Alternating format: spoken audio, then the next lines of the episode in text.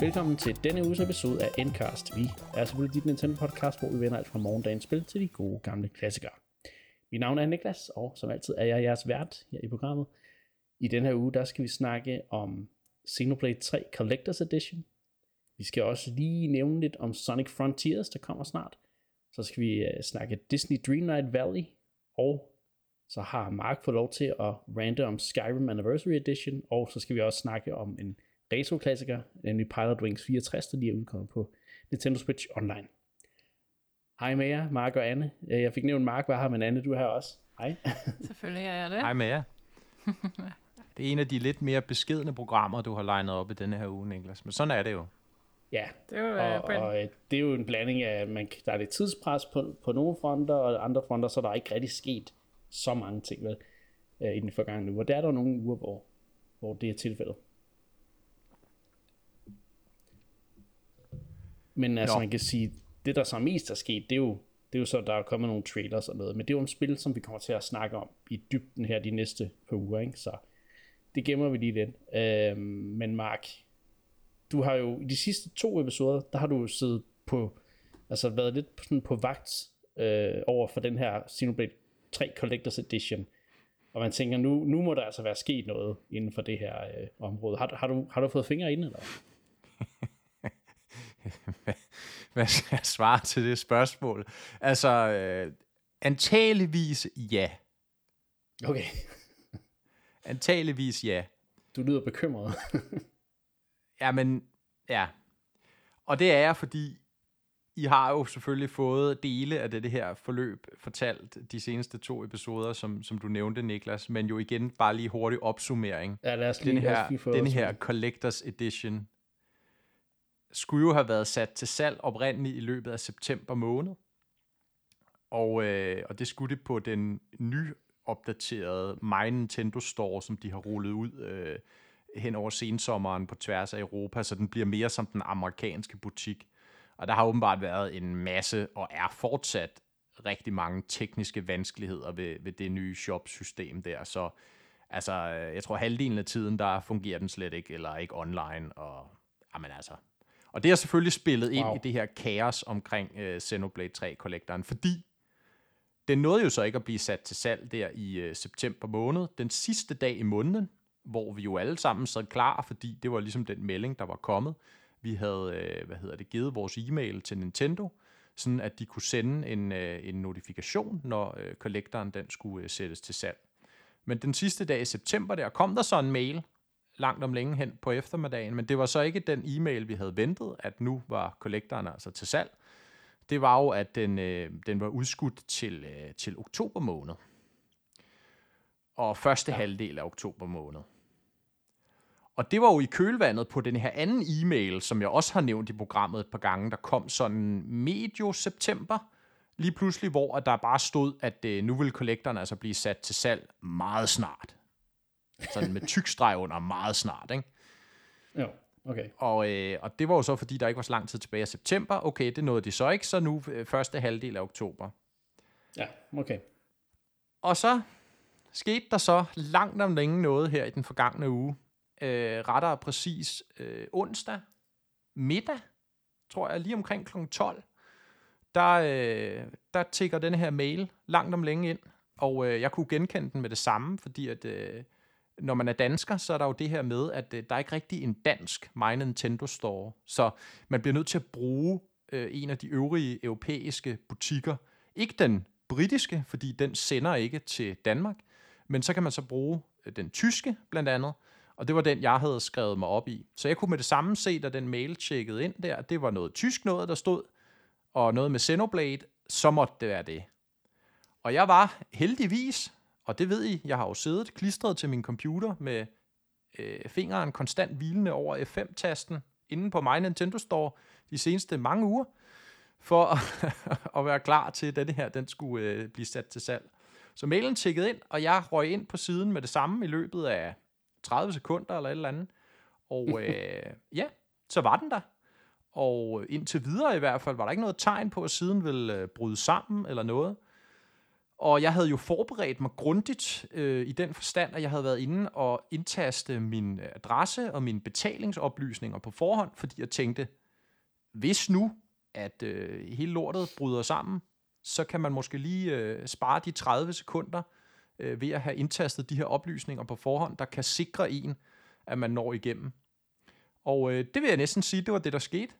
Jeg øh, kunne jo med det samme lægge den i kurven, så kunne jeg gå i checkout, og så kunne jeg godt se allerede der, da jeg kom igennem check-out-forløbet, at jeg skulle lige, øh, mit tyske der, det er jo ikke, står ikke så skarpt længere, så jeg skulle også lige Google Translate nogle af de der ting og checkboxer og sådan noget, man skulle klikke af, inden man trykkede bestil.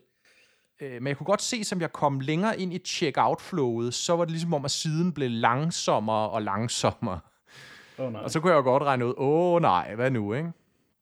Men øhm, jeg nåede at komme hele vejen igennem, og, øh, og fik lagt ordren og kom i betaling, og der er jo det her nem ID-verificering øh, på internetkøb nu om stunder, så den skulle også lige igennem, så der gik vel alligevel et par minutter, tror jeg, før at jeg så fik alt det på plads, og den ligesom skulle vende tilbage til købsbekræftelsesiden, og der stod den og tænkte længe. Så du sad med rystende hænder? Der stod den og tænkte længe. Jeg tror, vi var over de 30 sekunder eller sådan noget, før den endelig gik igennem. Og så kunne jeg se på min mail samtidig med, at der tikkede en, øh, en besked ind med ordrebekræftelse og ordrenummer og det hele på, at nu havde jeg nu havde jeg altså bestilt denne her øh, Xenoblade 3 Collector. Og så var alt jo fryd og gammel. og så fulgte jeg jo ja. straks med i, både hvad hedder det, med mine kammerater, der også var interesseret i en, og inde på Nintendo Talk, den kære Daniel, der er jo kæmpe Xenoblade-fan. Det var meget vigtigt for ham at få den her også. Og der kunne jeg jo til min skræk se, at han var fanget i øh, problemer med at kunne logge ind på siden, og, og, og det var også mange, nogle af mine andre venner, der, der havde, havde problemer. Og, øh, og jeg tror, der gik ikke, altså to-tre to, minutter efter, øh, at jeg var kommet igennem med min ordre, før at så bragede hele lortet ned. Og så fik man bare, du ved, en eller anden blank 404 besked, hvis man prøvede at tilgå hjemmesiden. Ikke? Både bare sådan My Nintendo Store, eller prøvede at klikke på den der collector-link, man havde fået i e-mailen. Ikke? Og det varede jo så resten af dagen. så var butikken bare nede. Og der var ingen kommunikation fra Nintendo, ikke noget på Twitter, ikke noget opdatering på mail, ingenting. Siden var bare nede. Og det virkede vidderligt som om, at altså, jeg var en af de få, der havde nået at få en ordre igennem, fordi ingen andre, jeg kendte, eller hvad jeg kunne se inde på Nintendo Talk for eksempel, eller på, øh, på N-Club, inde på Discorden, havde nået at få noget igennem. Så jeg tænkte virkelig, Ej, jeg har simpelthen været utrolig heldig at nå det på de der to-tre minutter. Det var ren, øh, ja, tragedie for de fleste, ja. desværre jo, ikke? Så, Nå, ja. men, men, men virakken er ikke slut, fordi så, så følger man jo med i det der adrenalinen pumper og alt muligt, og jeg læser også lidt ind på Reset Error og sådan noget, og så kan jeg jo så konstatere, altså hele amatørismen med, hvordan det her det er håndteret, så finder jeg ud af, at der er nogen, der lige pludselig begynder at skrive om, at faktisk før e-mailen blev sendt ud til dem, der havde skrevet sig op til at købe kollektoren, de var jo blevet lovet af Nintendo, at de var de første, der ville få besked, når den blev sat til salg, sådan så de ligesom havde et forspring for alle andre, der ikke havde, havde skrevet sig op. Men så kan jeg så se ind på Reset Era, begynder nogen at, at, at beskrive, hvordan at det var blevet opdaget allerede et kvarter, tror jeg, før e-mailen bliver sendt ud, at denne her Collectors Edition listing inde på deres butiksside, den kommer live.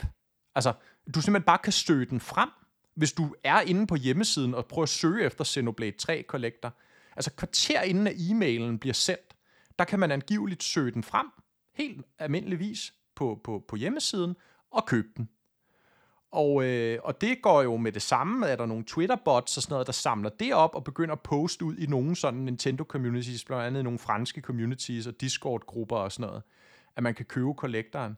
Så på det tidspunkt, hvor jeg får mailen, eller alle andre får mailen, der har allerede været et kvarter, hvor at mange har kunnet nå at købe den, hvis man er blevet gjort opmærksom på det, eller ligesom selv har øh, fundet ud af, at den var lige pludselig gået live.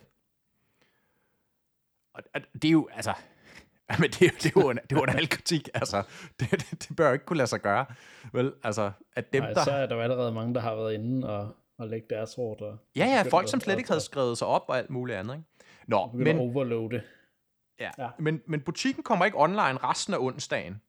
Så dagen efter, der er ingen kommunikation for Nintendo, dagen efter torsdag, der, øh, der kommer butikken så langt om længe online igen, men der har de så helt fjernet den her listing af Xenoblade 3-kollektoren. Øhm, det, det, det er ligesom om, den ikke eksisterer længere på hjemmesiden. Hvis du går ind på via linket, du fik i mailen der, så får du igen bare sådan en blank side. Denne side findes ikke. Og det, der så var videre bekymrende, det var, at, øh, at når jeg så gik ind i min købshistorik på My Nintendo Store, så kunne jeg ikke længere se min Xenoblade 3 Collector ordre. Det var som om, den var blevet fjernet. Men jeg havde jo mailen, hvor der ligesom var en ordrebekræftelse, også et ordrenummer. Så det fandt jeg så frem, og så kunne jeg så se, at inde på deres hjemmeside, der kan man så søge på et specifikt ordrenummer, for ligesom at se, hvor langt er denne her ordre i proces. Og når jeg så søgte på mit ordrenummer, så kom der heller ikke noget frem. Så tænkte jeg jo, nå, hvad, hvad betyder det her, ikke? Kunne jeg så igen... Ja, Hvad, hvad siger du, Anna? altså, jeg vil bare sige, at man, man tænkte, det, det kunne ikke blive værre. Men, men så finder Nintendo lige en måde at one-uppe sig selv på. Ja. Øhm, og jeg kunne så se, jeg kunne igen læse mig lidt frem til på forskellige fora og sådan noget, at der var mange til synederne for hvem at det her var et problem, altså hvor det er ligesom om deres ordre var forsvundet ud af systemet. Det var i hvert fald ikke nævnt længere inde på selve hjemmesiden, de havde kun en e-mail. Men der var så også nogen, hvor at ordren stadig lå der, ikke? Så altså, man var virkelig, altså, jeg var virkelig i limbo på det tidspunkt, hvor man tænker, jamen altså, har jeg den ordre, eller har jeg den ikke, vel? Og skal jeg kontakte kundeservice og sådan noget? På det tidspunkt, der var jeg simpelthen så, altså, jeg vidste ikke, om jeg skulle grine eller græde, vel, så jeg var efterhånden også lidt ligeglad, det skal jeg være ærlig at sige. Så jeg lod det bare køre. Og resten af dagen var der så ikke noget om den her Xenoblade øh, Collector, men alligevel så var der nogle tidspunkter, hvor tiden siden fik så meget trafik, at den gik ned, og så kom den online igen, sådan lidt frem og tilbage. Nå, nu nærmer vi os enden. Så her fredag, dagen hvor vi optager, så til formiddag her, så, øh, så, øh, så kommer siden så online igen, sådan mere for bestandigt. Xenoblade 3-kollektoren, listingen på hjemmesiden, er også ligesom tilbage. Der står så godt nok bare, at den er udsolgt, men den er ligesom tilbage på hjemmesiden, den findes. Og jeg kunne så også øh, logge ind og så se i min købshistorik, at min ordre nu var der igen. Så det var jo ligesom sådan en lettelsens øh, Pyha. stund der, at, øh, at, at nu, nu måtte den skulle være god nok. Ikke? Nu er der ikke nogen tvivl længere. Så får jeg lige pludselig en, øh, en besked igen fra, øh, fra, fra Daniel over på Nintendo Talk, der jo i mellemtiden har været gang i et cirkus med at købe den fra en på eBay i Japan, og altså til alt, alt, alt for mange penge, men altså han skulle jo have den kollektor, det var der jo ingen tvivl om. Så, det, så det, det, det, det var jo fint. Men han skriver lige pludselig til mig, øh, nu er, den, nu er den online igen og kan købes, altså kollektoren på My Nintendo Store. Altså, jeg har jo så købt den, jeg går ind og kigger ikke- alligevel og tænker, det, det er sgu rigtigt, nu er den lige pludselig online igen. Han når så at købe en der og få annulleret sin eBay-ordre, det er jo så heldigt nok, han kunne nå det. Ja. Men, men, men han får købt den der, ikke? Så skriver jeg til nogle af mine venner, åh, ind og køb nu, nu er den online igen, ikke? Og der går igen måske, det er et vindue her på 10-15 minutter eller et eller andet.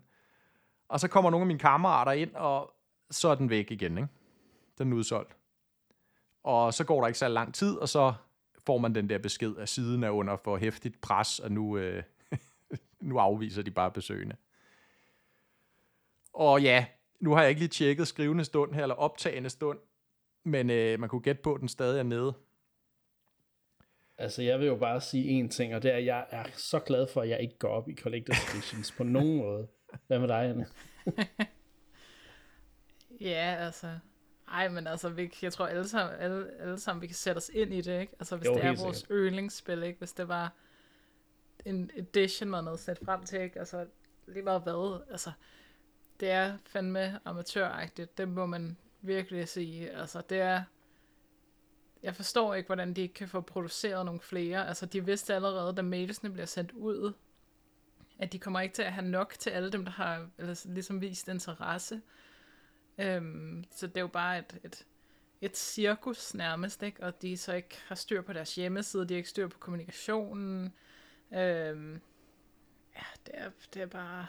Altså, men, men, og, og det har vi har jo også snakket om det, ikke? men hele deres uh, Nintendo of Europe setup, som jo også bare er altså kaotisk, ikke? og danskere, der skal bestille fra Tyskland på tyske hjemmesider, og altså når jeg prøvede et par gange i løbet af i går at gå ind og kigge og se, om jeg kunne bestille en, og så og give den videre til nogen, der ville have den, men altså når jeg googlede sådan My Nintendo Store, så kom, så kom den ikke engang frem, den jeg skulle ind på, altså det er jo sådan, jeg forstår ikke, hvordan at, at det, det kan blive centraliseret på en eller anden måde i Europa, ikke? og det der med, at, at du kan gå ind, altså jeg så også folk, der havde været inde på den engelske, ikke? fordi man tænker, jeg skal jo have den engelske, ikke? og så er de nået igennem og har lagt den i kurven, og så når de når til at skal taste adressen ind, ikke? så står der bare, vil du have den sendt til fucking uh, England, uh, Jersey eller Guernsey, eller hvad fanden den sidste hedder, ikke? Altså det, det må bare være så bitter en følelse, ikke? Altså, og der er bare ingen grund til, at det skal være på den måde. Altså der,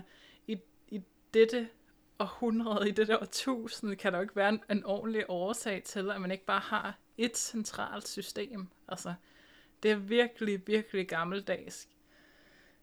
Det er jo hovedrysten, ikke? Altså, og vi snakker, og selvfølgelig, hvis, hvis, hvis spillet betyder noget for en, så er det jo en, en vigtig collector's edition, ikke? Men altså, vi, vi, vi snakker om en artbog og nogle papbrikker, ikke? Altså, come on, det må, det må kunne gøres bedre. Ja, hvorfor egentlig bare, altså, gør det kun via deres egen side? Er det fordi, der ikke bliver lavet nok til, at det giver mening at få retailers ind over? Eller, altså?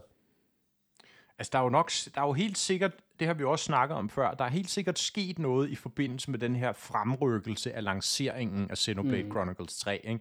Fordi jo. det er der hele misæren i virkeligheden starter med det her, at, at, at, at man skal kunne bestille Collectors Edition, men så i starten lover de, at så kan de så de kan så sende det fysiske spil til en, så man har det til launch, og så kan man så få eftersendt sine Collectors Edition items, den der artbook og steelbook og hvad der er med, øh, på et senere tidspunkt. Ikke? Og det bliver jo så lavet om til, at man nu køber dem helt separat, så nu fuldt spillet ikke længere med i Collectors Edition. Det var ligesom kun artbooken og steelbooken og de her ting. Jamen, så er det jo derfor, at man kan sige, at de omgår den almindelige retailer-kæde øh, Måske, øh, ikke? Altså, fordi at, at der er så meget med, hvordan skal de egentlig få shippet det her? ja, og, og selvfølgelig er der også nogle, nogle produktionsvanskeligheder så i forhold til, at, at, at de havde... Altså, oprindeligt skulle spillet så være launchet i september jo, ikke? Og så skal de lige pludselig producere dem til før tid. Men man kan jo så sige alligevel, selv her, øh, når vi så øh, skriver september-oktober måned, har de jo åbenlyst ikke produktionsapparatet helt på plads til at kunne, kunne, kunne, øh, kunne få dem lavet, vel? Altså, amerikanerne kunne bestille denne her uh, Collectors Edition under uh, lignende altså kaos. Den proces var fuldstændig nærmest en til en den samme, som jeg lige har, mm. har, har gengivet her de seneste 10 minutter.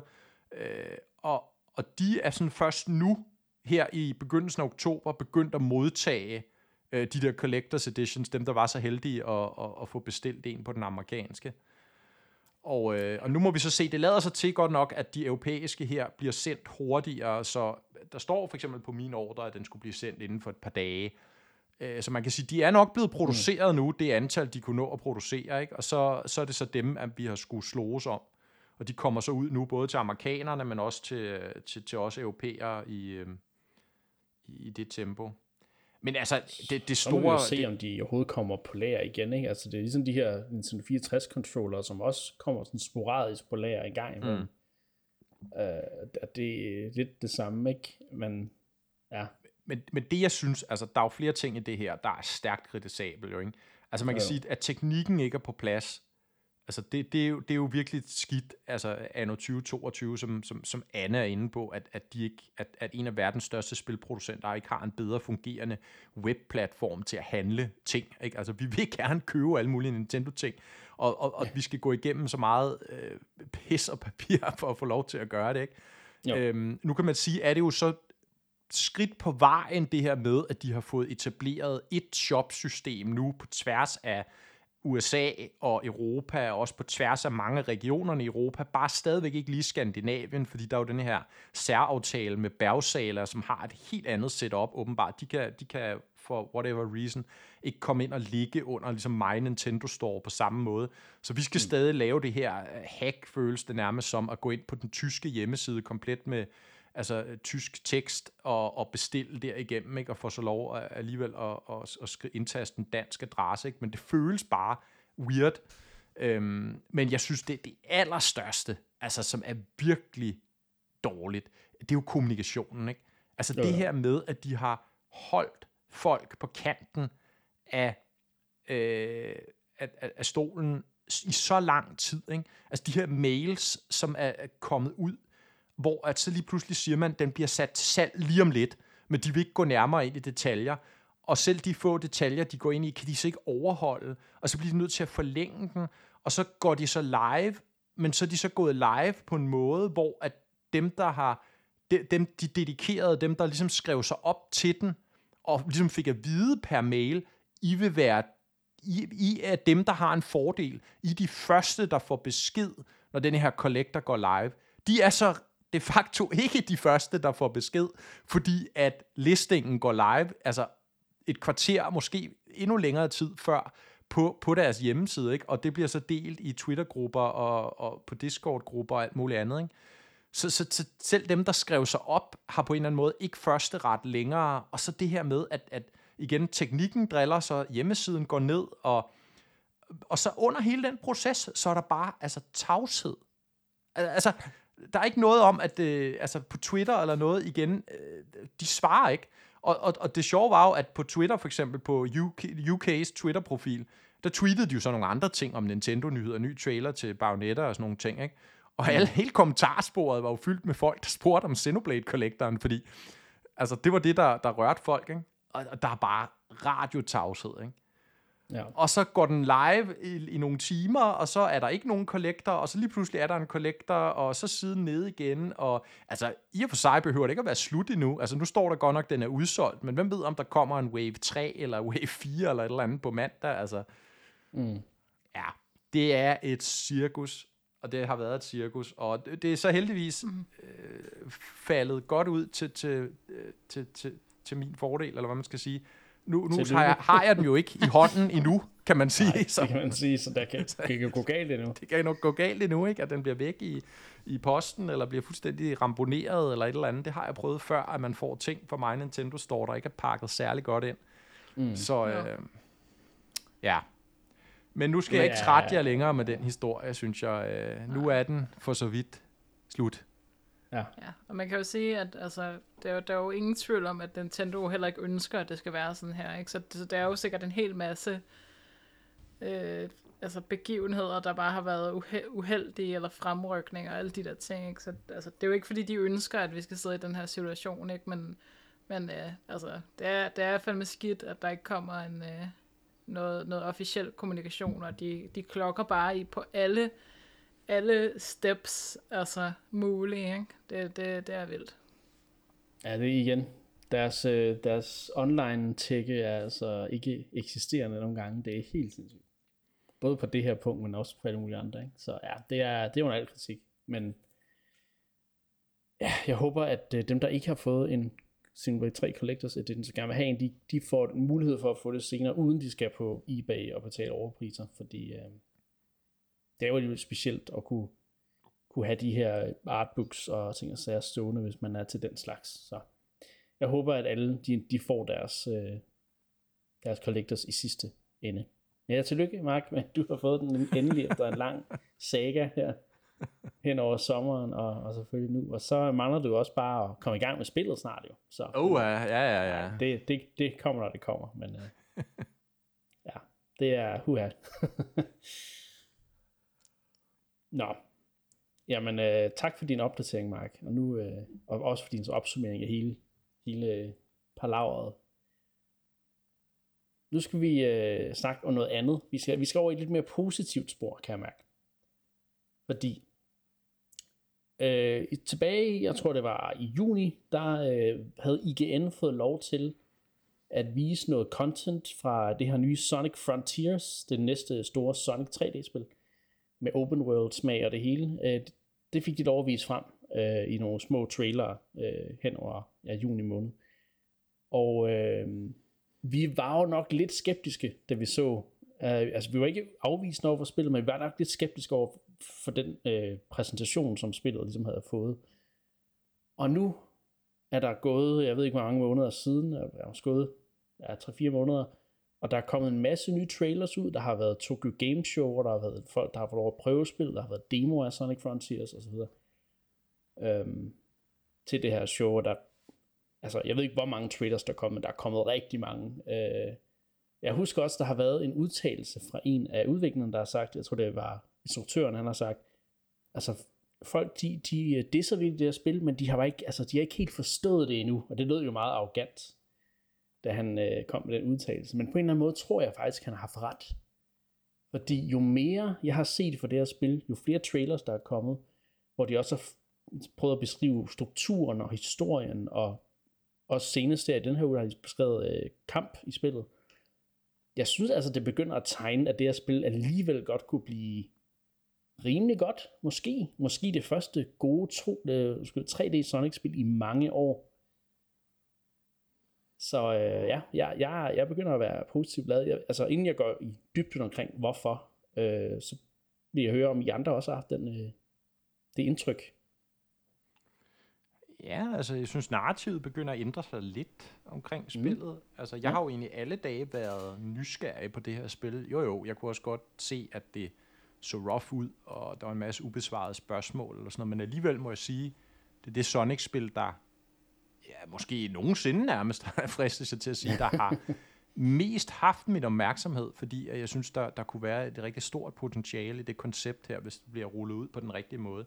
Og det er jo så det, der har været spørgsmålet. Hvad er den rigtige måde, og hvad er det egentlig for en måde, vi kommer til at se i det her spil? Og det er vi jo så blevet lidt klogere på nu.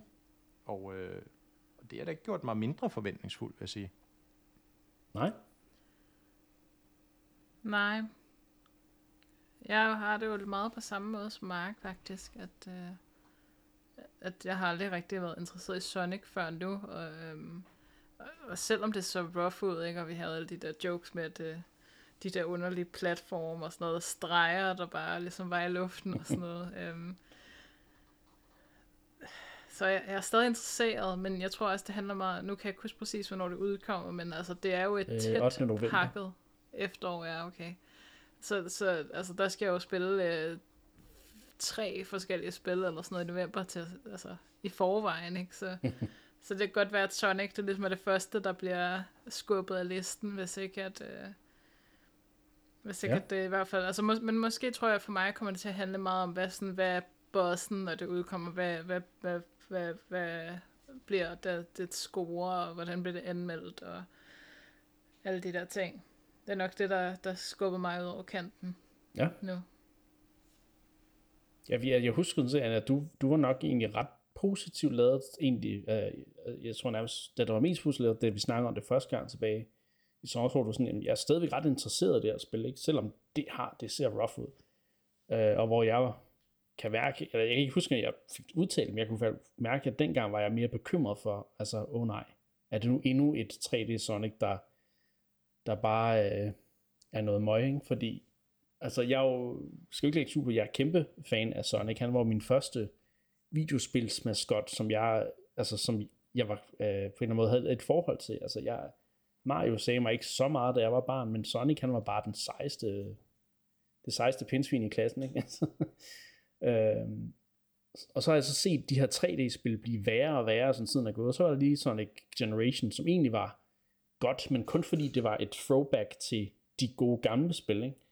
Og så kommer der Sonic øh, Forces, som var noget møg, og der kom øh, Sonic Boom, som var buggy øh, HT, og, øh, og så begynder artet alligevel vil ændre sig lidt, når de her Sonic-film kommer, og folk bliver interesseret igen i, i hvad Sonic kan, og så videre. Og så, nu er jeg endelig begyndt at være forhåbningsfuld over for, at det her spil bliver godt, og det er nogle grunde til. Første grund er, øh, det virker som om, at de laver en blanding af, at der er noget open world gameplay, men de ligesom øh, laver lidt variation i det ved også at smide nogle klassiske to, øh, 3D Sonic baner ind.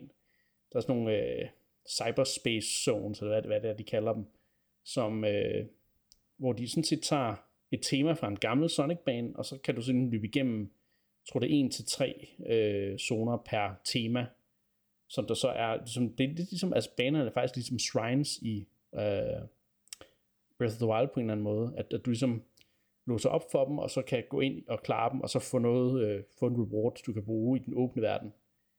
Som jeg egentlig synes, altså, det er som om, at den struktur bare giver rigtig god mening inden for Sonic, men også inden for den, den her open world struktur, hvor du ligesom har den åbne verden, du kan løbe rundt i, og øh, hvad kan man sige, gøre, hvad du skal gøre i den, du også kan få et afbræk og gå ind og klare en lidt mere on-rails, øh, klassisk, lineær øh, Sonic bane. Det er sådan den første ting, jeg synes, der, der virkelig øh, ligger op til det nice. Den anden ting er, at det nye combat-system virker meget mere interessant, end hvad der har været, fordi Sonic har bare været mest, at du kan lave det der homing attack, eller du kan lave noget speed up, og gør, at du kan smadre nogle fjender hurtigt og sådan noget. Men det er ikke specielt interessant, det er ret kedeligt faktisk. Men her der kommer der et decideret system, at han kan sparke og slå og løbe i ring om fjenderne og gøre ting. Og, og ja, det ser meget øh, komplekst, eller ikke komplekst, men meget mere komplekst ud, end det har gjort indtil videre. Så de to ting, synes jeg ser, ser nice ud. Og det, det sjove var, at det var faktisk den første Switch-trailer, vi så var spillet, som jeg, hvor jeg begyndte at tænke, det her spil kan nok noget alligevel. Um, og så den tredje ting er selvfølgelig, at det de folk, der har spillet det på Tokyo Game Show, de har sagt, det her det er faktisk, det er faktisk ret sjovt. Det er, ikke så, det er ikke så dårligt, som vi gik og troede. Så det er simpelthen en opsummering for mig af, for hvorfor at jeg er begyndt at være hype, hype på det her spil. Og det kommer nok til at være et spil, jeg vil prioritere højere end andre. Måske endda højere end Pokémon. Vi får se, det kan på, hvad pengepunkten siger. Men øh, det er jo alligevel noget en statement. det må man sige, men altså, jeg kan godt dele din begejstring, især for det her med strukturen på spillet, ikke? Og det er jo, ja. det er jo noget, der minder, minder jo en del om, om, altså, om Mario-spillene på en eller anden måde. 3D Mario-spillene, de har jo også leget med det her koncept i mange år i og for sig. Altså, du kan gå helt tilbage mm. til sådan noget som Sunshine jo ikke, der havde de her mere sådan åbne sandkasser øh, hver enkelt bane, og så i de baner var der de der sådan klassiske Mario-baner, ikke, hvor man jo. så ikke havde flot, og det var ligesom sådan en mere traditionel Mario-bane-baseret oplevelse. Men jo også Odyssey i særdeleshed har leger med det her at blande traditionel Mario, og decideret jo 2D Mario, ind i 3D-universet, ikke? så man får de der afbræk, lige pludselig render man ind på siden af en klippevæg, og så er det som at spille en gammel 2D Mario-bane. Mm. Og så ja. kommer man igennem banen, og så er man tilbage i 3D Mario-universet. Øh, det. Og det fungerer det, jo super det, godt, ikke? Det fungerer super godt, og, og det, det kunne jo lyde som om, at Frontiers prøver noget af det samme øh, med det her spil. Så mm. det, det synes jeg er lovende. Det er sikkert. Og det, altså, det er første gang, jeg føler, at jeg begynder at få noget tiltro til moderne Sonic Team, øh, fordi de har godt nok altså, været all over the place de sidste 10 år eller mere. Øh, så ja. Har du noget, øh, noget opfølgende, Anne? Nej, altså jeg er glad for at høre, at øh, det ligesom tegner sig til at blive bedre end end nogle af de første trailer måske sådan lidt hentet mod. Øhm, så ja, altså jeg følger med. Jeg følger med mm. fra sidelinjen, og så ser jeg, om jeg skal slå til eller ej. Nu vil se meget boss, der kommer. Men altså, ja. jeg, jeg har det sådan lidt, at det, det minder mig lidt om forløbet med, med Legends Arceus på en eller anden måde, altså Pokémon øh, fra, fra tidligere på året, hvor det også var sådan, til starten var sådan lidt, åh, jeg, jeg vil rigtig gerne kunne lide det her, men det er, det er, lidt, det er lidt rough, men så jo mere man ser fra det, jo mere bliver man sådan lidt, ja, øh, piret. Øh, og jeg ved ikke, det, det, det er godt at se, at Sonic måske kan være på vej tilbage til at, at, at have et godt spil, som, som flere kan nyde. Øh, og jeg, jeg, ja, jeg håber godt nok, at, øh, at det bliver så godt, som jeg, som jeg nu håber på. Ikke? Øh, ja. Og det er jo, altså jeg, jeg synes bare, det, det, altså, det er jo ærgerligt på en eller anden måde, at at de udviklere har svært ved at vise, hvad deres spil går ud på, når de viser det frem første gang. Det, det føles som om, det nærmest er en form for pres på udviklerne, ikke? for at de, de skal vise et produkt, inden de overhovedet er klar til at vise det i den form, i den færdige form. Øh, og det gør, at folk bliver, begynder at, at havle det ned, inden de overhovedet ved, hvad, hvad spillet kommer til at være. Ikke? Øh, så det, jeg håber lidt, at når vi begynder, jeg håber ikke, det bliver en trend men vi skal begynde at se en masse ufærdige spiltrailere øh, for tidligt i spils øh, udvikling. Øh, eller i det mindste, at, at udviklerne på en eller anden måde vælger at vise så lidt, at det, de ikke forvirrer forbrugeren øh, med, med, med en tidlig trailer. Så men nu må vi se. Ja, det tror jeg er svært at sige noget generelt om, ikke? Det er jo meget individuelt, ikke? Altså, vi er jo også jo. efter, jeg i særdeleshed er, har jo været efter Nintendo med noget af deres trailermateriale her de senere år, ikke? Ja, det er det. Øh, Zelda Tears of the Kingdom. Så det virker som om, det er meget, altså det er, det er nok en hårfin balance og en meget svær kunst i virkeligheden. Ja. Øh, Anne var jo inde på det øh, for nylig, det her med, altså spil, hvor, hvor, hvor langt hen i processen egentlig de ser ret ufærdige ud, mm. og hvor de måske også i, i, sto, i store dele er ufærdige. Altså der, der er meget af det, man slet ikke kan spille øh, sammenhængende, fordi at det, det, ligesom, det bliver først limet sammen til sidst, til allersidst nærmest. Ja. Og, og det giver jo den her kompleksitet i forhold til at lave promomateriale før tid, og, og især jo længere, altså jo længere tid før spillet udkommer, jo sværere på en eller anden måde. Ja. Og, men, men samtidig kan der være pres jo ikke for, for udgiveren eller udvikleren om, at, øh, at der skal være en salgsperiode på, på så og så mange måneder, og man skal bygge noget hype og sådan noget, ikke afhængig af, hvad for en franchise det er. Altså, det er bare en svær kunst, altså den har jo altid mm. været svær, ikke? Jo. Jeg synes jo stadigvæk ultimativt, vi er et bedre sted i dag, hvor vi har færre af de her øh, fantasitrailere, har man lyst til at kalde dem, jo ikke? Nå, hvor ja, ja. de viste spil i alt for god stand, og de var meget flottere end det færdige resultat, og det var måske også noget helt andet gameplay, fordi man viste nærmest bare i gamle dage en eller anden vision for spillet, ikke? og så bagefter begyndte man først nærmest at bygge det. Der synes jeg, det er meget bedre i dag, at, at, at meget af det materiale, vi fremvises, det er gameplay-materiale for det første, så ikke de her fantasy-trailer, mm. og, og, og så også, at de typisk måske kommer lidt tættere på launchen.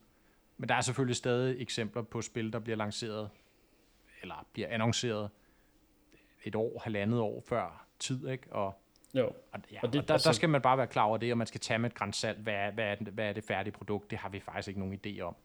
Nej. Så det er en rigtig god pointe, det her med, at vi jo for mig, altså før i tiden, ja, så de her fantasy-trailer, eller at de altid viste noget cinematic, der overhovedet ikke har noget at gøre med det færdige spil. Øh, og på den måde fik man aldrig rigtig helt en idé om, hvad det var, som at man ligesom forestille sig, hvad, hvad for et spil det nu kunne være. Ikke? Øh, og så kunne det jo gå begge veje. Så jo, det er da klart ja, det... at foretrække, at vi kan se et spil i en tidlig, øh, i, i et tidligt stadie, og så se, hvordan det udvikler sig mere hen imod, altså så vi kan blive klogere og klogere på, hvad spillet er, inden det udkommer. Det, det er selvfølgelig klart. Det kan også være, det er det spørgsmål, vi som forbrugere skal øh, måske være lidt, ja, det er også svært, fordi vi, vi skal jo heller ikke bare, kan man sige, øh, tage det for gode varer og sige, det bliver sikkert bedre med den næste trailer.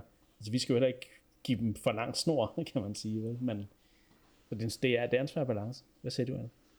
Jamen det er, altså, jeg kan jo kun stemme i øh, med jeres øh, holdninger. Altså det er jo bare enormt svært, ikke?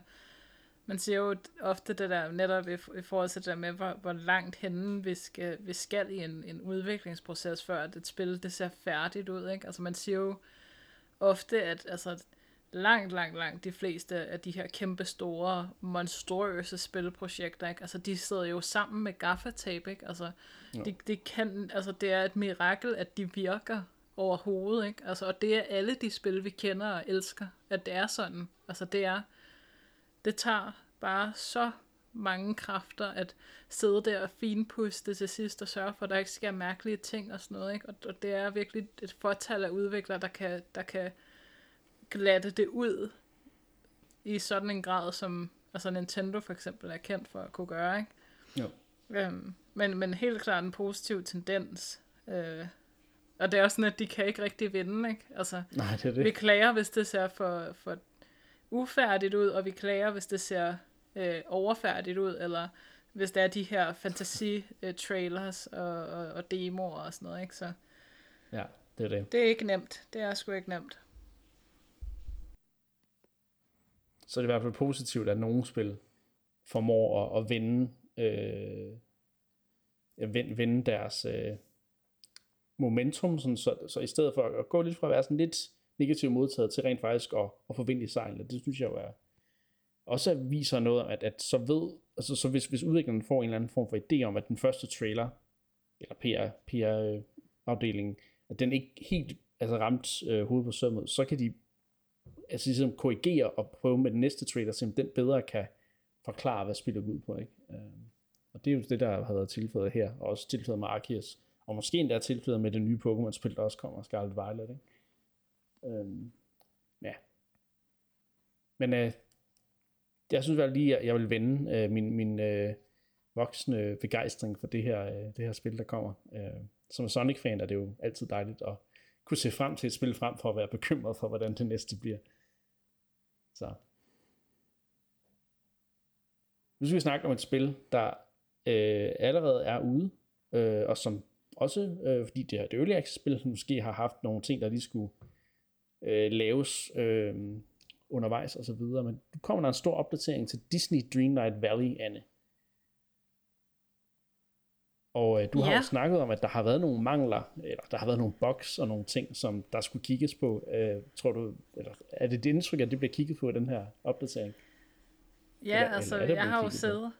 Altså, ja, der, der, spillet launchede jo en rimelig altså, der var mange ting, der fungerede ikke, men, men, men, men man kunne godt se gaffatapen, hvis vi skal fortsætte fra mit billede fra før, ikke?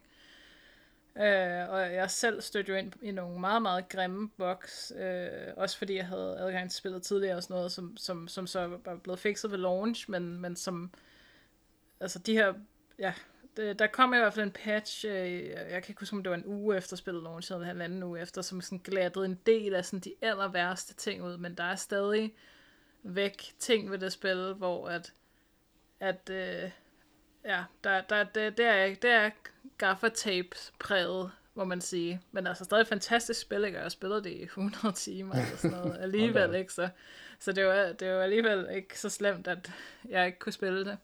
Nej. Men, øh, men det vigtige er, at der kommer en ny opdatering nu, og det er så første gang, at der kommer en content-opdatering. Øhm, yes. og, og det, der sådan er annonceret, er, at man kan sige, at det er jo et early access spil, som du siger, og, og der er en eller anden form for main quest i, i, i, i det, der ligesom var ved udgivelsen.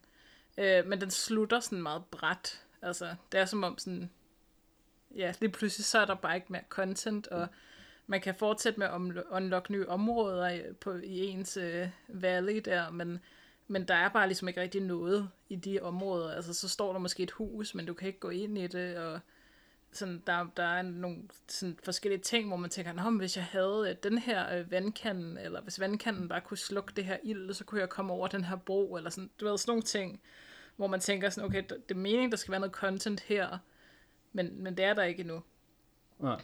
Øhm, men, men nu kommer der så den første ligesom fortsættelse af main questen, øh, og, og det bliver så med en introduktion også af en kendt Disney øh, villain, hvad hedder det, en en af de onde fra en Disney-film. Øh, en skurk. Og en skurk, ja, det er det godt ord. Øh, der kommer skurken fra Løvernes Konge, som de fleste jo nok husker, som Scar, ham her, den forfærdelige onde løve, der slår Mufasa ihjel. Øh, og det var ikke Pumba. Alert. Nej, der er ikke så meget skurk over, over ham. Øh, ja, så, så øh, Scar han kommer, øh, og, og så kommer der en eller anden fortsættelse af main questen, og det bliver meget interessant. Så kommer der også deres, øh, det, hvad hedder det, det første Battle Pass øh, lignende øh, system, de har. Det, det sluttede forleden dag. Øh, og så har der så været en lille pause, hvor man har haft tid til at claime øh, de rewards, man vil have. Og der kommer så en ny, øh, et nyt Battle Pass. Det, altså, normalt vil man kalde det Season 2, ikke? Men altså, Disney kører lidt med nogle andre ord og begreber og sådan noget. Men, men det er basically det der er, der er sådan lidt hemmelighedskrammeri i, hvor meget der kommer til at være i den her update. Vi ved, der kommer en, endnu en update senere på efteråret, øh, der tilføjer nogle nye af de her realms. Jeg ved ikke, hvis man kan huske, så forklarer jeg det her med, at der er sådan en kæmpe slot inde i ens valley, hvor man kan gå ind, og så er der en masse døre, der ligesom hver især leder ind i en kendt Disney-films univers, hvor der er en lille scene fra, fra den film, man så kan udforske, øh, og der står nogle karakterer derinde som man så kan invitere ud til sin valley. Og det kommer der senere på, på efteråret, kommer der Toy Story. Uh, og det er jo sådan et helt nyt uh, univers, der flytter ind i Disney Dreamlight Valley. Så det, det bliver meget cool. Uh, men men uh, indtil videre, så må vi lige nøjes med et, uh, et lille Halloween-event og, og Scar, der, der indtræder. Ja. Men uh, jeg tænker det nok til, at jeg skal tilbage og, øh, og klare alt det nye, der kommer. Øh, og det, det fornemmer jeg egentlig, sådan jeg har lyst til, hver gang der kommer noget nyt. Eller sådan, at jeg kommer til at fortsætte med at have lyst til. Mm. Så det var meget fint. Det lyder Du, som, at der øh, virkelig er lagt op til, at de kommer til at udvide det her spil, ikke? Altså down the line, når der er ting, der nærmest bare er placeholder i spillet og så videre. Så det, Jo, jo. der, er, der er virkelig mulighed for at udvide. Hvad siger du, Mark? Jamen, jeg skulle til at sige, du, jeg kan ikke huske, om vi har nævnt det her i programmet, men du postede i hvert fald til os for nylig, Anne, det her med, at, øh, at de havde rundet en million brugere på Disney Dreamlight Valley, og formentlig måske fordoblet det eller mere til i dag. Det var nogle uger siden. Og det er jo interessant, at det, det lader til at finde succes og et publikum. Ja. Og det, det, det er jo, altså det, og det, det skrev jeg også i min anmeldelse, hvis man har haft lejlighed til at læse den, at, at det her er jo et spil, der rækker ud til flere, altså til, til et bredere publikum, end hvad vi er vant til i, i, i så store produktioner. Altså det er et, et spil, der rækker langt ud til casuals, ikke? Måske på, mm, rammer det mange af de samme målgrupper, som Animal Crossing for eksempel, ikke? og det minder jo lidt om det, og så videre, så så der er jo et, et kæmpe potentiale af casual gamers, der sidder derude på deres mobiltelefon, eller, eller som kun netop har spillet Animal Crossing for eksempel, øh, øh, som bare hungrer efter flere af de her spil, ikke, og har øh, fået fem stjerner på deres ø i Animal Crossing for flere år siden, ikke? Altså, som bare håber, hvornår kommer der noget nyt, der bare tilnærmelsesvis kan, øh, kan erstatte Animal Crossing, øh, eller, eller nogle af de her spil, ikke? Så, så jeg synes, det er super fedt at se, at det kan få succes. Ikke? Øh, Det har jo helt klart været en stor investering for Disney og for Gameloft, der har lavet spillet. Ligesom at sige, nu laver vi et af de her mere casual, øh, mobilspilsagtige spil i en, en, en, en meget højere kvalitetsproduktion, end hvad vi er vant til at se. Og det, det er så fedt. Ja, det er jo også, altså, jeg synes jo egentlig, det jeg har spillet af det, øh, har vist, at der er, der er, det er virkelig underholdende, ikke? Så, så øh, ja, det, det fortjener at få succes, fordi jeg synes egentlig, de har, de har lavet et godt produkt. Trods box, men sådan Ja. er det jo Early Access. Det, det, er jo, det er jo noget, man tager med. Det er det. Altså jeg vil sige, man kan jo sikkert, altså man kan sagtens vente til spillet får fuld udgivelse, og så, og så mm. Købe ind der. Og så Ja. bliver det jo også i øvrigt gratis øh, at spille. Så øh, Det er det. jeg synes helt klart, det, er- det, det er en succes for mig. Jeg var jo lidt bekymret på, om, om det rent faktisk kunne leve op til mine forventninger som en Animal Crossing erstatning. Og der vil jeg sige, at øh, alle mine forventninger er altså blevet indfriet. Øh, Ja, hvis man øh, ser på dit, øh, dit antal timer spillet, så, så må man da sige ja. ja, det er imponerende. Jamen, øh, så er der jo noget at se frem til for Disney Dreamlight Valley fans. Øh, og dem, der måske øh, stadigvæk overvejer, om de skal købe ind på det, de, er jo, øh, de kan jo også se, om det, om det er det, der skal til, og de stadigvæk lige skal se an og vente til den gratis udgave kommer. Det kan man jo også godt. Så har man i hvert fald endnu mere content øh, og, og, se frem til til den tid. Men øh, tak for den opdatering, øh, Anne. Og øh, ja, Mark, du, øh, du fik sagt, du meget gerne vil snakke Skyrim Anniversary Edition til Switch. Eller er det sådan mere generelt også? Øh, Nej, overhovedet ikke. Det var egentlig mest en public service announcement, okay, ja, øh, eller hvad man skal sige. Vi nævnte den jo kort, den her øh, Skyrim Anniversary Edition, og gjorde lidt grin af, at det er det eneste spil, Bethesda kan finde ud af at udgive. Og øh, det var jo faktisk, tror jeg, på dagen, den udkom, da vi, da vi nævnte det her i programmet. Jeg mener, det er 14 dage siden. Ja, Og så kunne jeg bare se der hen ad eftermiddagen, at, øh, at øh, meldingerne begyndte at rulle ind, at øh, den her Anniversary Edition er altså fuldstændig i stykker på Switch. ja. Og øhm, så kan man jo så diskutere, hvor meget de egentlig kan finde ud af at genudgive Skyrim, når de kan udgive sådan noget møg. Men, øh, men kort fortalt i hvert fald, så skulle det være så gralt. Altså den her Anniversary Edition, der jo egentlig tilføjer øh, community-produceret indhold til Skyrim, nogle mods af forskellige art, øh, der, der, der åbner op for nogle nye game modes og noget ekstra content i spillet, nogle ekstra quests og sådan noget. At hvis du spiller det, altså hvis du opgraderer til den der Anniversary Edition og får det her content med, så begynder spillet simpelthen bare at hoste og hakke. Altså det var jo egentlig, det er jo, kan man sige, Skyrim er kendt for, og Bethesda spil jo helt generelt, hvis vi skal tage den, er måske kendt for meget det her med gaffatapen, for igen at bruge, øh, blive i Annes øh, øh, metafor her, men, men her der taler vi altså om, at spillet det deciderede crasher til højre og venstre, når du spiller med de her ekstra add-ons, der kommer i Anniversary Edition. Altså du får en markant ringere oplevelse, tenderende til noget, der ikke fungerer, hvis du køber ind på den her pakke. Ikke? Og det er jo en pakke, som også lige for at, at gentage, den er jo ikke gratis. Altså den koster, Nej, det det. Øh, tror jeg, cirka 150 kroner, hvis du har øh, det originale Skyrim til Switch. Og så koster den jo et, et, et, et 500 eller andet, tror jeg, til, for den fulde pakke, ikke? hvis du skal købe Anniversary Edition øh, fra bunden af. Og det, sy- det synes jeg simpelthen, altså nu, nu var vi efter Nintendo i starten, ikke? men her der synes jeg også bare, det er simpelthen bare ikke i orden. Altså, det er simpelthen for sløjt at, at udgive et produkt, der, der decideret ikke fungerer. Altså, ja. og, og giver folk en dårligere oplevelse. En betalt dårligere oplevelse. Øh, for at det ikke skal være løgn oven i det, så opdagede jeg, fordi jeg har faktisk ikke selv købt pakken, så, så det er på, øh, hvad hedder det, så, så det jeg gengiver her, det er jo så ligesom meldinger øh, derude fra, men den skulle være god nok.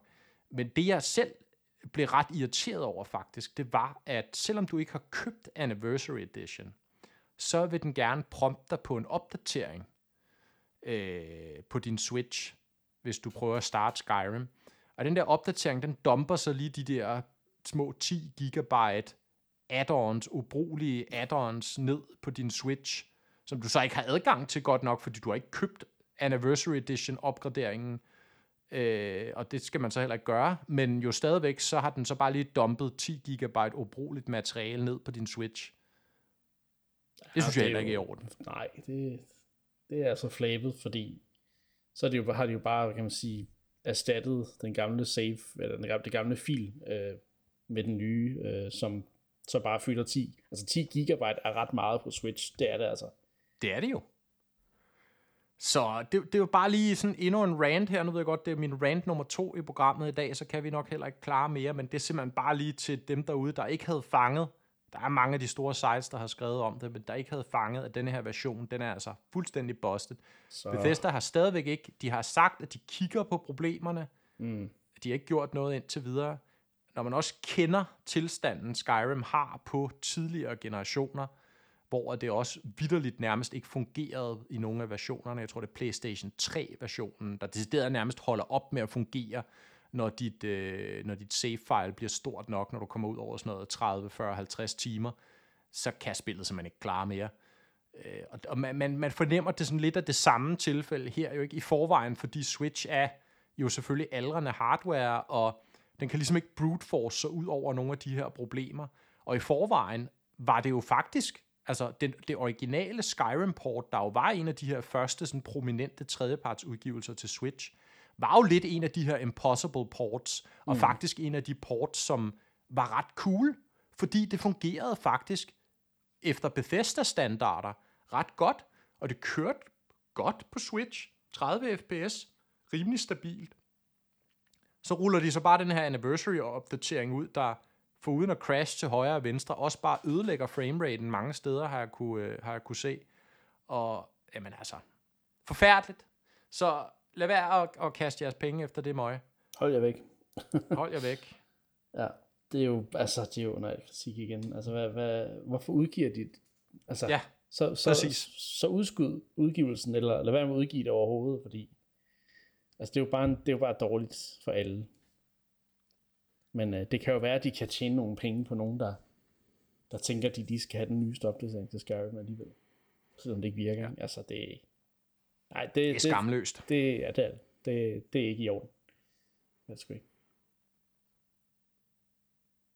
Men så tak for den øh, advarsel. Øh, nu har jeg ikke lige overvejet at købe det selv, men der er jo nok nogen derude, som der, der er Skyrim-fans, og som har kigget på den her, så forhåbentlig er der, øh, er der nogen, vi lige kan redde fra at smide penge efter det. så tak for det. Jamen, så skal vi øh, faktisk til, til episodens sidste øh, segment.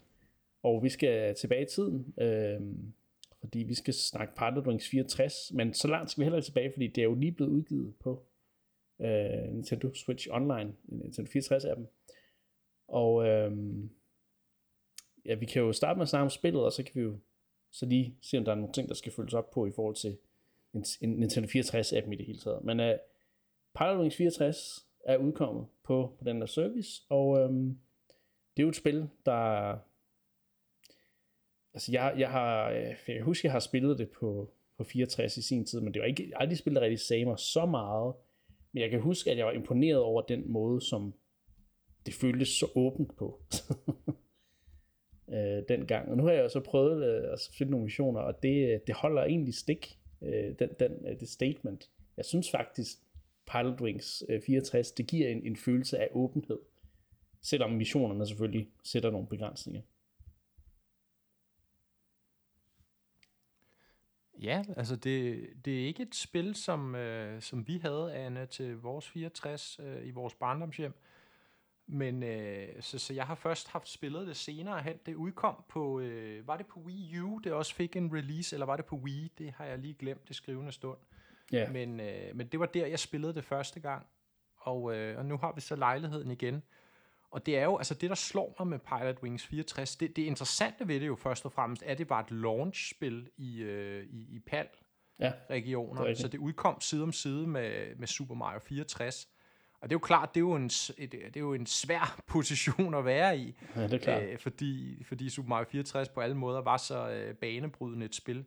Men det kan man jo egentlig også tale om, at nogle af de her andre øh, launchspil på, på 64'eren var. Altså for nylig havde vi jo Wave Race 64 op at vende i programmet, mm. som jo er en af mine helt store favoritter øh, fra 64, og øh, altså er et, et teknisk mirakel jo nærmest. Og jeg synes egentlig lidt, man kan sige det samme om Pilot Wings 64. Det er det her, som du siger, man kan mærke, hvor meget spillet er designet til at være en eller anden form for teknisk showcase af, hvad Nintendo 64 kan jo, ikke? Jo. Altså, vi skal tænke en konsol, der for første gang ligesom øh, fremturer med imponerende øh, polygonbaseret 3D-grafik jo ikke kan, kan ligesom rendere meget større åbne vider og landskaber, end hvad man ville kunne på en Super Nintendo. Så og der er Pilot Wings jo bare et rigtig godt eksempel på det, ikke? fordi det, som du siger, Niklas, det er sådan missionbaseret, men hver mission er sådan ligesom sin egen lille sandkasse, sit eget lille sådan ø, kom, sådan ø, øh, ja, det er sådan nogle øer, man, man flyver rundt på, jo ikke enten i, ved sin jetpack, eller sin helikopter, eller sin, sin glider der, Ja. øh, hvad hedder det på dansk, en drage, svæve, svæve, hvad hedder det, svævedrag, drag, eller Det hedder faktisk ikke, paraglider, hedder. paraglider, Det hedder en paraglider. Jeg ved ikke, hvad Jeg det ved ikke, hvad det hedder på dansk. Svævedrag, det var det er vist noget værd grund. Paraglider, ikke?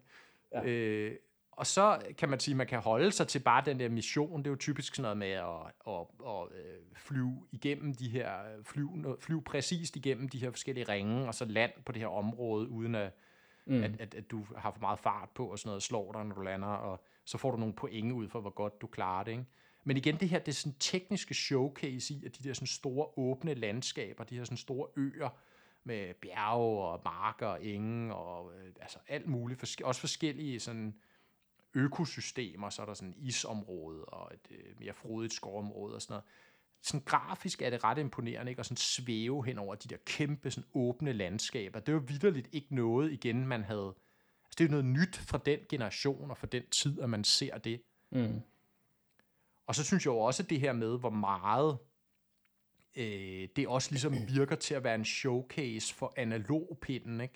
På Jo. 64-controlleren. Fordi det er jo igen et spil, der handler om at flyve langt hen ad vejen, jo ikke? Så, så det er det her med at styre ligesom i alle 360 grader. I virkeligheden er det jo en ekstra dimension for Marius også, hvor at, at øh, jo, han kan hoppe og sådan noget, men det der med at sådan være frit svævende i luften, ikke? Og kunne rotere i alle, omkring alle akser fuldstændig frit, øh, det er jo egentlig rigtig, altså det er jo, det er jo som skabt til analogpinden, ikke? Det er jo sådan noget, man vil have meget svært ved at lave på en, en traditionel D-pad, ikke? Nu findes der jo et Pilot Wings til Super Nintendo. Det er også et fint spil, men det er klart, det, det får virkelig en, det får virkelig en, en ekstra dimension af at komme over på 64'eren, mm. og komme over på, øh, på en analog pind, så man har den der frie kontrol, når man, når man øh, flyver rundt op i luften. Jeg må dog sige, igen savner jeg at have den der 64 controller, fordi der er altså nogle af tingene, hvor, hvor det er lidt svært for min hjerne at oversætte fra Switch controller til 64 controller øh, layoutmæssigt, men, men, øh, men stadig vildt, altså hvor, hvor responsivt spillet er, og i øvrigt synes jeg faktisk, altså min oplevelse med spillet har været, at det kører altså fuldstændig perfekt, for en gang skyld. Øhm, jeg ved ikke, om du har oplevet noget, Mark? Teknisk. Nej, altså jeg, jeg, det, det, der er ret interessant ved Switch Online-udgivelsen her, er, at det egentlig er, øh, hvad hedder det, det kører faktisk bedre, end det gjorde på den oprindelige 64, fordi spillet har det her, der hedder en ulåst framerate. Det havde det original på Nintendo 64. Ah. Så afhængig af, hvor meget pres maskinen var under, så kunne du sige, så kunne den kun mønstre så og så mange frames. Jeg tror typisk var det jo ikke over 30 billeder i sekundet, typisk meget længere nede, måske omkring de sådan 16, 20, 24 stykker, som jo mange Nintendo 64-spil ligger dernede omkring. Det bliver sådan lidt en hakkende oplevelse. Men fordi frameraten ligesom er ulåst, så vil det sige, hvis du kommer over på noget stærkere hardware, som på en Switch, og emulationen i øvrigt er sat op til det, så kan du ligesom tvinge frameraten op, ikke? Jo. Så bruger den bare den ekstra regnekraft til at producere nogle flere billeder hvert sekund. Og det er tilfældet her, og det er jo egentlig, kan man sige, lidt noget nyt for øh, Switch Online-spil. Der er det her faktor med, at, at alle Switch Online-spil kører i en højere opløsning, ja. altså, så der ligesom er flere pixels at gøre godt med, og det gør, at billedet står lidt skarpere. Men det her med, at billedet bliver mere flydende, fordi der er flere frames hvert sekund, det er ligesom noget nyt med Pilot Wings, og jeg vil sige, jeg bemærkede så, at det ikke er sådan helt perfekt, så det er ikke fordi, den kommer helt op og rammer 60 billeder i sekundet. Nej. Nogle gange gør den, eller faktisk en stor del af tiden gør den, men ikke hele tiden. Der er stadig, når man flyver igennem nogle af de der vindtunneller og sådan noget, hvor der er noget transparenseffekt, der taber den frames. Okay, ja. Men stadigvæk er det en noget mere flydende oplevelse, end det var på original hardware. Og det er jo værd at tage med, kan man sige. Ja, altså det, det føles øh, ikke bedaget at spille på nogen måde, på det, på det punkt i hvert fald. Så det, og det er i hvert fald noget bedre oplevelse, end det, som vi oplevede med F-Zero, som mm. jo var et, et 60 fps-spil på Nintendo 64, men hvor at Switchen, emulationen, simpelthen har svært ved at nå det target, ikke? Jo. Så, så her er det en omvendt situation med Pilot Wings, og en bedre situation i ultimativt, så det, det synes jeg er fedt. Det, det kunne man håbe at se noget flere. Men, men så igen, det er så ikke måske så mange mm. Nintendo 64-spil, der har en ulåst framerate, så det er jo spørgsmålet, hvor mange man kan, hvor mange de kan opnå ja. den her effekt med. Men, øh, men det er værd at tage med i hvert fald.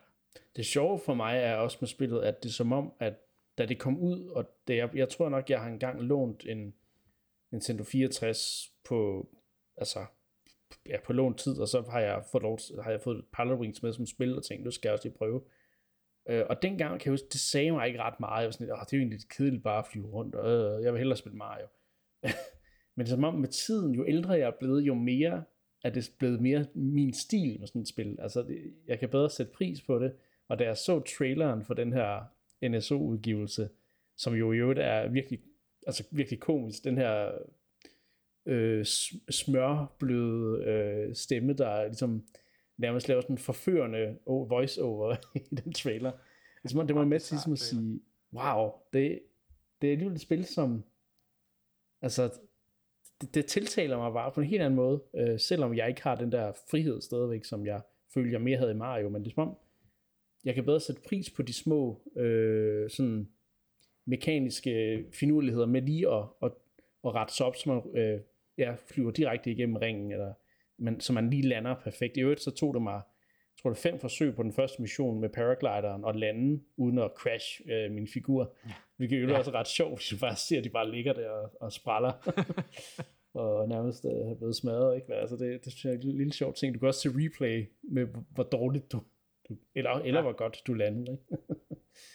så det synes jeg er meget sjovt. Det er, det er sådan en crash dummy-agtige figurer, ja. der er i spillet. Altså, måske ikke det, det kønneste spil sådan Ej. Øh, æstetisk, men, øh, men igen, det er ligesom det tekniske, der bærer spillet. Ikke? Og der er vist også noget med, at der er noget photo mode i det der paraglider, jeg kunne ikke helt få det til at virke, men det er noget, man kan tage billeder også, og det giver jo en ekstra Ja, men der er nogle af missionerne, jo, hvor du skal tage billeder. Ja. Øh, så bliver det sådan næsten lidt Pokémon Snap-agtigt. Man kan forestille sig måske, de har taget mechanicsene derfra. Mm hvor du skal tage billeder af et eller andet objektiv, mens du er ude med jetpacken, ikke? og så lige skal tage et billede af en skorsten, eller et bjerg, en bjergtop, eller et eller andet, og så lande sikkert bagefter. Ja. Så. Ja. Men jeg, jeg kan sgu meget godt, altså jeg vil sige, det er nok lidt ligesom som, som dig også, Niklas, de der Pilot Wings-spil. Altså jeg var også meget begejstret for Pilot Wings på 3DS. Ja, sammen Øh, det har vi haft op i retrosegmentet for, for øh, måske en del år siden. Og, og det er lidt, altså jeg, jeg, jeg savner sgu på en eller anden måde de her sådan tech showpieces fra Nintendo, Mm. øh, som, som, som har en højere grad af simulation. Og, og så kan man selvfølgelig snakke om igen det her med, jamen hvor meget, altså, og, og der mener jeg altså Pilot Wings som et eksempel på, ligesom det, det er jo en flight sim jo i virkeligheden, ikke? Man kan så sige, det er måske den lidt lette ende af sim-delen. Der findes meget mere avancerede flight sims derude selvfølgelig. Lidt mere arcade men stadigvæk er det jo en sim-oplevelse. Lidt igen på samme måde som Wave Race også er sådan en halv øh, vandscooter sim, ikke? Jo. og, og med, med fokus på noget imponerende teknik, øh, grafik jo, ikke?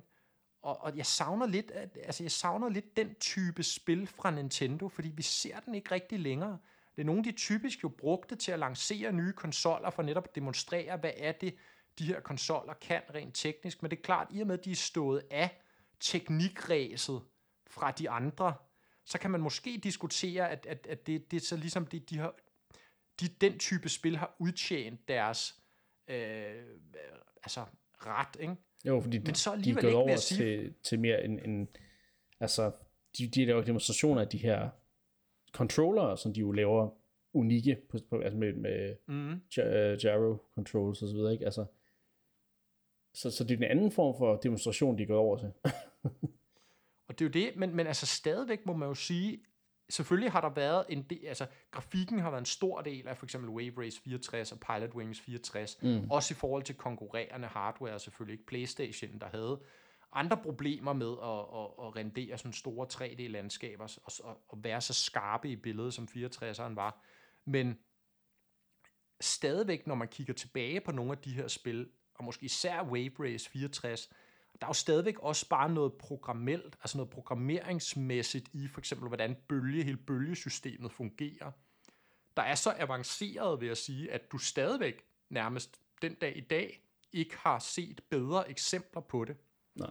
Og det er det, jeg mener med, at Nintendos magi, altså deres dygtige programmører, også til at lave systemer, og altså, at jeg savner stadig lidt det der output fra dem, hvor fokus er på at, at, at, at ja, netop som du siger, demonstrere noget teknik lidt mere, Mm. øh, på, på, på en sim-agtig måde. Er, er jeg den eneste, der sidder og, og mangler de spil, eller, eller hvad? Det var rigtigt nok, ikke? Men altså, som du også selv siger, så er det jo bare nogle spil, der er enormt dyre at lave i dag, ikke? Altså, altså både at Nintendo ikke har regnekraften i de konsoller, de, de ligesom putter ud til virkelig at showcase noget, noget, noget realistisk simulering af et eller andet. Men også også bare altså det at, at lave noget, der ligner realisme i dag. Ikke? Det koster jo altså millioner og millioner af dollars at lave sådan et projekt, hvor du skal gengive virkeligheden på en eller anden måde. Ikke? Jo, men det er rigtigt, Anna. Og, og, og det er jo også der, man kan sige, at der er de så måske bare blevet overhalet af, af konkurrenterne, ikke? Altså, der har især nogle af de her bilsims, og, altså, og også flight sims og så videre, ikke? Med space sims måske også. Mm. Men stadigvæk, jeg synes bare, Nintendo har stadigvæk, altså, den der genre, fordi de er jo ikke rigtige sims, vel? Altså, det er klart, Pilot Wings, nu er det det, vi snakker om, ikke? Det har selvfølgelig haft det her mål med at skulle simulere det at bevæge sig i fuld 3D, ikke? Altså i luften. Og analogpinden har været en eller anden form for altså controller, der har gjort det muligt at lave den her type gameplay, facilitere den her type gameplay, men jo også grafikken. Men stadigvæk er det jo sådan, er det også en arcade-oplevelse. Ikke? Du behøver ikke at have et flycertifikat for at kunne spille Pilot Wings, vel? Og det skal du nærmest have, hvis du skal spille Microsoft Flight Sim eller et eller andet. Ikke? Altså, det er det, jeg mener med, at Nintendo har stadig den der mere arcade-agtige tilgang, hvor det er stadig et spil, der er nemt at gå til, øh, og, og, og, og altså sådan meget umiddelbart i sit gameplay, at man, man forstår det med det samme, og kan, kan, kan opnå fornøjelsen med det samme. Mm. Og det synes jeg bare stadigvæk, at de, altså de, der er ikke så mange andre på markedet, der laver den type spil. Altså så bliver det netop de der meget, meget mere realistiske bilspil, eller flysim, eller hvad det måtte være. Jeg ved ikke, ja, det kan godt være, det er bare min nostalgi, men jeg vil, jeg vil gerne have, at Nintendo på en eller anden måde vendte tilbage til, til de her Mm. Pilot Wings Wave Race. Ja, Du har jo også det snakket det meget om det nok- med sportsspil, ikke? Så jo. Og det er jo også bare kompliceret, ikke? Altså, der, der er mange faktorer, ikke? Det kan jo også bare være sådan noget så simpelt som, at, at de bare ikke har solgt det så godt som deres andre spil, ikke? De har bare vurderet, om folk kan bedre lide Nintendo, når, når de laver de der mere legende universer og de mere farverige ting, ikke? Altså, det er, ikke, det er ikke alle, der kan sætte pris på det, og Niklas kunne ikke sætte pris på det, da han var barn, vel? Så det kan jo være sådan, at, at, at nogle af de ikke at der er noget galt med det på nogen måde, men, men du ved sådan, at det er måske bare ikke deres primære målgruppe, øh, eller en af dem i hvert fald, som de kan ramme med den her type spil, ikke? og så blandet sammen med, at det er, det er også nogle spil, som, altså, når man spiller dem igen, ikke? og jeg spiller jo selv Wave Race, nu har jeg så ikke spillet Pilot Wings, ikke? Det, der er jo ikke meget content i det heller, vel? og det er jo dyrt at lave nyt, flot content, nye, flotte baner, og, og så videre til sådan nogle her typer spil. Så ja, jeg ved ikke, jeg tror, det, det, det er sådan en, en kombination af mange ting, og det er bare ikke den retning, de går i, mm. i, i disse år. Men, men kan sagtens sætte pris på, på Nintendo i, i den periode, ikke forsøger at gøre nogle af de her ting, og laver nogle teknisk imponerende ting på, på andre måder end, end deres konkurrent, konkurrenter. Men, det- men det er faktisk, altså, det er faktisk sjovt, ikke? Nu, nu kommer jeg til at tænke på, at du nævnte øh, sportsspillene. En af jer nævnte sportsspillene, Ja. ikke? Altså, vi har jo Ja. snakket om, om Switch Sports her i foråret, ikke? Fordi Switch Sports, vil jeg jo faktisk sige, passer lidt ned i den samme kasse. ja, ja, ja. Altså, Øh, hvor, hvor det jo handler om på en eller anden måde realistisk at gengive det at spille badminton, eller tennis, eller fodbold, for den sags skyld, måske lidt til lidt mindre grad fodbold, men, men måske især badminton, tennis, øh, nogle af de her, hvor man igen bruger altså teknologien, ikke kun den rå regnekraft i flot, realistisk grafik, men, men via sit gameplay, via sine gameplay-systemer, frembringer en realisme, altså det føles sgu som at stå og spille badminton, eller det føles som at stå og spille tennis. Og det er det egentlig det samme, jeg mener, at de her gamle spil havde, udover selvfølgelig det grafisk mere realistiske aspekt også, men så det der med, at Wave Race 64 er måske stadigvæk til dato det spil, der mest realistisk gengiver følelsen af at køre på vandski. Og så skal jeg så ikke kunne sige med Pilot Wings også, men, men altså stadigvæk kunne man sige, at et af de spil, der sådan mest realistisk gengiver følelsen af at flyve med en paraglider, eller altså, og, og det, kan, det vil man jo stadigvæk kunne gøre den dag i dag, altså på en Switch, selvom der måske er øh, kraftigere platform derude, der kan vise en bedre, mere realistisk grafik, så vil man stadigvæk kunne bruge bevægelsesstyring, noget, noget smart programmering helt generelt i softwaren til at, at, at komme med denne her sådan sim-agtige følelse på nogle områder, som vi måske ellers ikke ser så meget i genren. Det er jo ikke mange altså vandscooterspil eller paragliderspil for den til skyld, der bliver lavet i dag, vel? Så Nej. ja. Jeg savner det og, og klynger mig til håbet om, at der kunne være et marked for, for det her. altså, jeg vil købe det. Kan I nok høre på mig? ja, det er det. Hvis der kommer nye spil, jo ikke? Men øhm, Og så i mellemtiden Ja. må du ja, holde dig til øh, de her genudgivelser af de gamle øh, sim-agtige spil. Ja. det er sådan en god point. det var jo så en sidste bemærkning, var det jo så i øvrigt det af 64 spillene, der kommer til Switch Online, jeg så mest frem til faktisk. Det var Pilot Wings 64. Så nu ja, synes jeg, det bliver den, lidt... der bliver nævnt ikke? Øh, i den seneste. Jo, jo. Der, ja. Jo. Ja. ja, og så er der selvfølgelig GoldenEye, vi må se, hvordan det, hvordan det bliver. Ja. Øh, og når det Pokémon Stadium. kommer. Hvad siger du, Anne? Jeg siger Pokémon Stadium, ikke mindst. Det er jo den, du ser frem til i hvert fald. Det er dem, jeg ser frem Jeg ser frem til minigamesene, men det, det er vist det. Ja, det er også det, jeg ser frem til. Det er ikke resten af spillet. Nej, okay. Jeg, jeg glæder mig også til at prøve, når det kommer det der øh, 1080 snowboarding, Nå ja, øh, som jo også, kan man sige, er den der samme skole af, af, af sim-spil fra Nintendo, ikke? Som, som de var glade for at producere der de år. mm. Og jeg husker det som om, at det ikke er, står lige så skarpt som Wave Race og Pilot Wings, men jeg glæder mig alligevel til at spille den. ja. Ja, der er alligevel lidt at se, se frem til, men ikke så meget, som der var sidste år, eller de der forgangne år. Så, men øhm, ja, det var en lille kombineret retro, øh, et kombineret retro segment med noget øh, NSO N64 app øh, generelt snak og sim-agtige spil. Så ja, det er, var det, vi havde på programmet for i dag, i en lidt kortere øh, episode af Endcast. Øh, nu har vi selvfølgelig også lavet en del lange på det seneste, så det er måske okay. Hvad har vi snakket om i dag? Vi har snakket om, øh, vi har fået en opdatering på Xenoblade øh, Chronicles 3 Collector's Edition, som øh, Mark måske endelig, forhåbentlig, har fået fingre i. Øh, vi har flyttet op på Sonic Frontiers, som øh, ja, der ser ud til at, at, at, i hvert fald for mit vedkommende, at være lidt, lidt højere på hype-listen. Og så øh, kommer der snart opdatering til Disney Dreamlight Valley, som Anne mener bliver en god øh, addition. Og så skal jeg holde jer væk fra Skyrim Anniversary Edition. Det er noget med mig, og øh, det fungerer ikke. Det skal ikke på penge på. Og så har vi snakket lidt om Pilot Wings 64 og alt det andet, som øh, det også handler om. Så øh, ja, tak fordi I var med i dag, øh, begge to. Og øh, tak til fordi I altid lytter med. Og nu er der end at sige ja, tak fordi I lyttede med. Og så vi ved i næste uge.